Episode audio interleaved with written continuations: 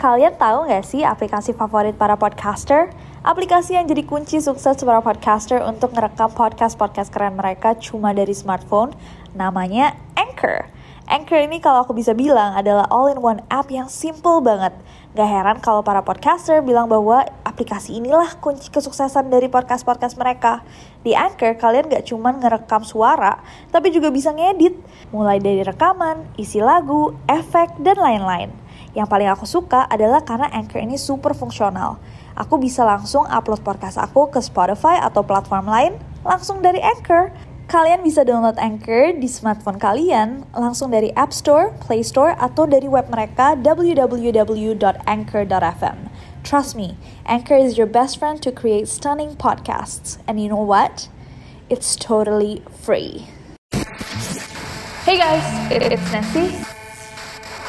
And welcome back to Nero. To Nero. To Nero. Hey guys, it's Nessie and welcome back to Neror.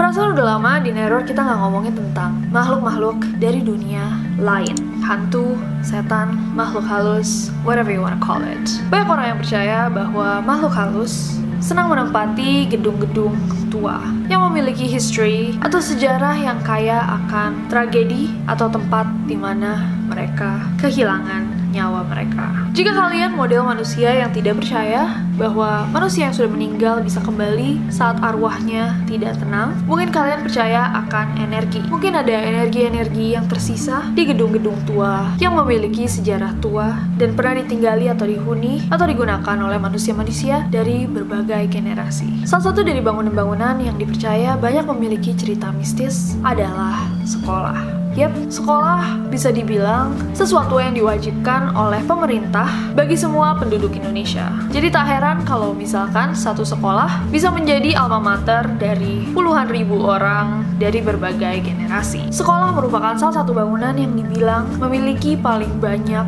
cerita angker. So untuk neror kali ini, aku dan timku mengcompile a list of the most haunted schools in Indonesia. List dari sekolah-sekolah yang dipercaya paling angker. So without any further ado, stop snooze-snooze, cause shit's about to go down. Oke, okay, aku beberapa kali merinding banget ketika mencari list-list ini. So, ya, yeah, gak kebayang kalau sekolah kalian masuk ke list ini. But here we go. Kita bakal mulai list ini dengan SMA 5 Bandung. Kalau kita berbicara tentang hal yang berhubungan dengan horor atau mistis di Bandung, pasti warga Bandung akan langsung menyebut SMA 3 dan 5. Dan ini beneran aku juga pernah dibilangin sama driver Grab waktu aku di Bandung. Kalau kalian ingat vlognya, ada tuh yang katanya di SMA 5 tuh ya, Ya itu si ini siapa Nancy. nama hantunya Nancy. Sampai sekarang juga suka ada sih. Jadi satu jendela yang selalu terbuka. Yes, hampir 100% nama Nancy akan muncul dalam perbincangan itu. Siapakah Nancy? So konon katanya, Nancy adalah hantu berwujud noni Belanda cantik yang menempati SMA 5 Bandung.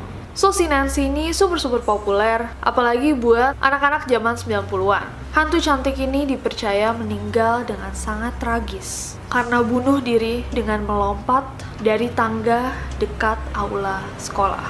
Dan dipercaya bahwa Nancy ini bunuh diri karena pada saat itu hubungan asmaranya tidak direstui oleh. Salah satu kasus yang paling terkenal involving Nancy adalah cerita seorang ibu guru pada tahun 1989. Jadi si ibu guru ini pulang larut malam setelah menyelesaikan pekerjaannya. Setelah itu si ibu guru keluar untuk menggunakan telepon umum untuk meminta anaknya untuk menjemputnya. Dan di saat itu muncullah Nancy. Dan ia menghampiri guru tadi dan sang guru sudah tergeletak pingsan saat ditemukan. So jadi di SMA 5 ini ada tiga jendela yang selalu terbuka dan banyak yang percaya memang jendela-jendela ini tidak bisa ditutup karena akan selalu terbuka sendiri.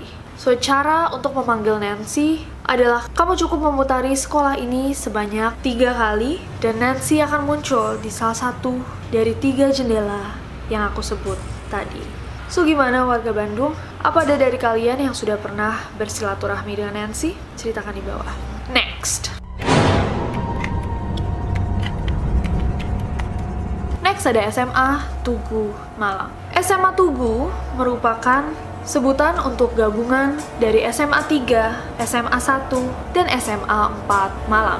Dikatakan bahwa di sekolah yang satu ini sering terlihat bercak darah di beberapa ruangan kelas dan aulanya. Dan di spot-spot inilah katanya paling banyak hal-hal yang berbau mistis terjadi. Dan konon katanya, jika ubin dengan bercak darah yang tadi aku bilang ditukar bercak darah tersebut akan muncul lagi dan siapa pun yang mencoba menggantinya akan jatuh sakit.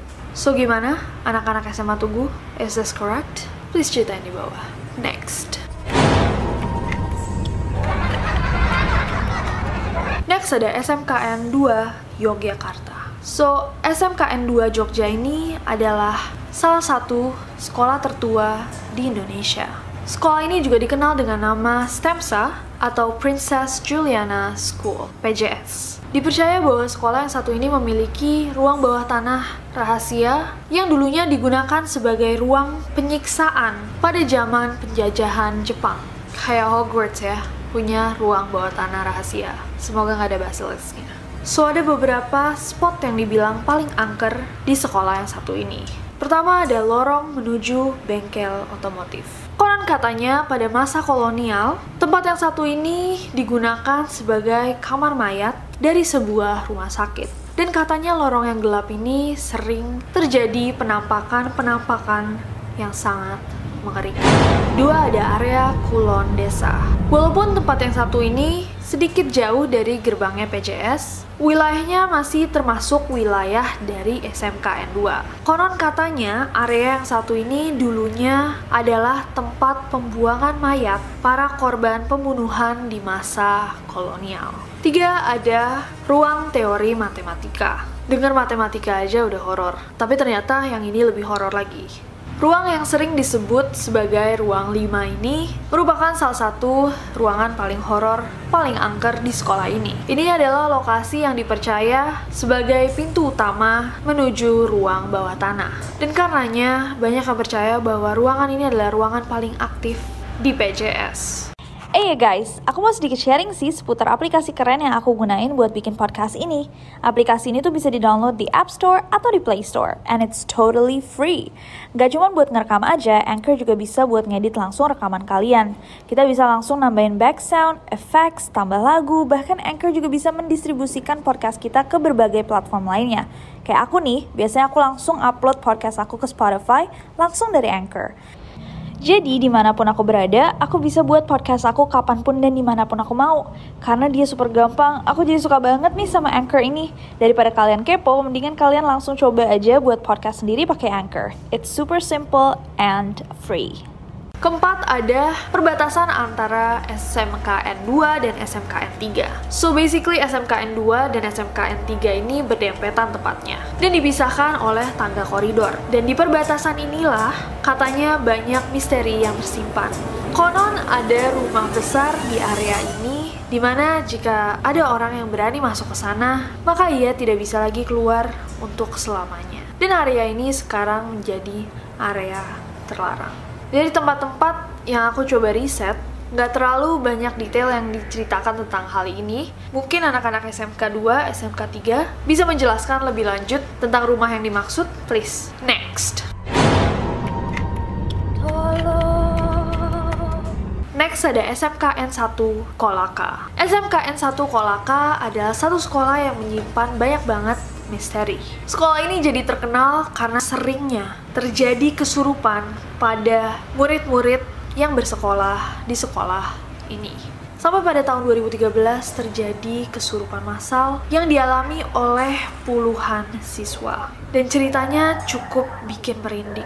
Suatu hari, tiba-tiba puluhan siswa mulai bertingkah aneh, teriak-teriak, mengamuk, dan mengeluarkan kata-kata kasar dan tidak senonoh. But why? Kenapa? Kok tiba-tiba banyak yang kerasukan bareng-bareng? Ternyata tak lama sebelumnya dibangun sebuah gedung baru di tanah yang dipercaya bekas kuburan. Dan menurut para penduduk setempat, bahkan seluruh sekolah ini dibangun di atas tanah kuburan.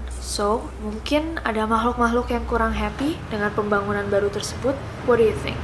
Menurut kalian gimana? Next.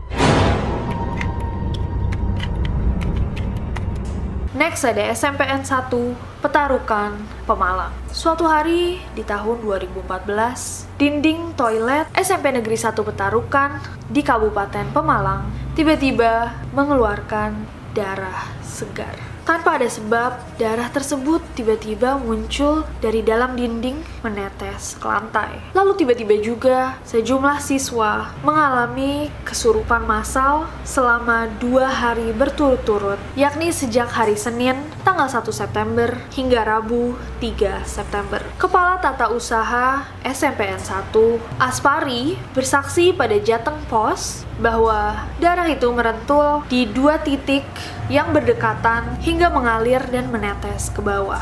Tidak ada kelanjutan dari cerita yang satu ini, tapi teman-teman dari SMPN 1 mungkin bisa cerita apakah darahnya masih merentul atau sudah tidak ada. Atau ada penjelasan yang lebih logis dari kejadian ini. Please, di bawah. Next. Oke okay guys, dan yang terakhir ada SMKN 3 Magelang.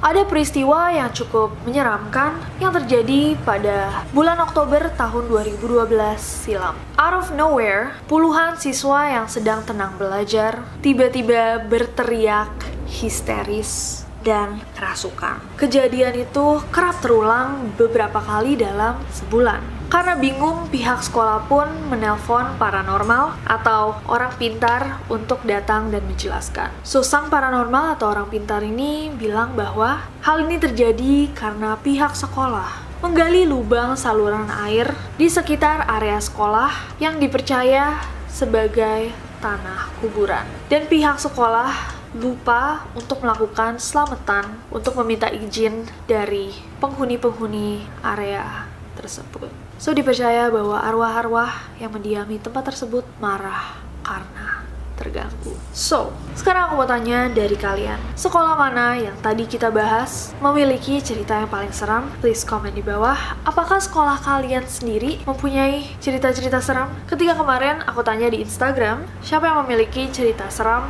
Aku mendapatkan ratusan cerita, cuman sayangnya tidak semua menyertakan foto atau video yang memperkuat cerita mereka. Tapi I had fun reading them. Senang banget baca-baca cerita-cerita tersebut. So please kalau kalian punya, ceritanya juga di bawah, biar aku dan Eroris lainnya bisa baca juga. Dan as always guys, komen di bawah ide-ide buat video-video selanjutnya. Buat yang Salfok, ini adalah salah satu dari merch Neror yang sudah kita tunggu sangat lama. Akhirnya akan rilis Senin minggu depan dan kuantitinya nggak terlalu banyak. So kalau misalkan kalian tertarik, jangan lupa follow Postler dulu dan snatch them as fast as you can. Beli secepatnya sebelum habis. Mungkin aku bias, tapi menurut aku it's really really cool. Like please, oh kaosnya juga nggak kalah keren. Jeez hands down 100% aku yakin ini adalah merch terbaik yang aku pernah buat. So if you want it just get it. Hari Senin di Postler but yeah other than that I hope that you guys enjoy this video. Kalau misalkan kalian suka videonya klik like-nya follow aku di Instagram dan Twitter. Gampang banget Nesi Judge aja buat merch-nya di Postler aja. Dan subscribe ke channel ini juga nyalain notification-nya biar kalian tahu kalau misalkan aku upload video baru. Karena aku gak sabar buat ketemu kalian lagi. Bye bye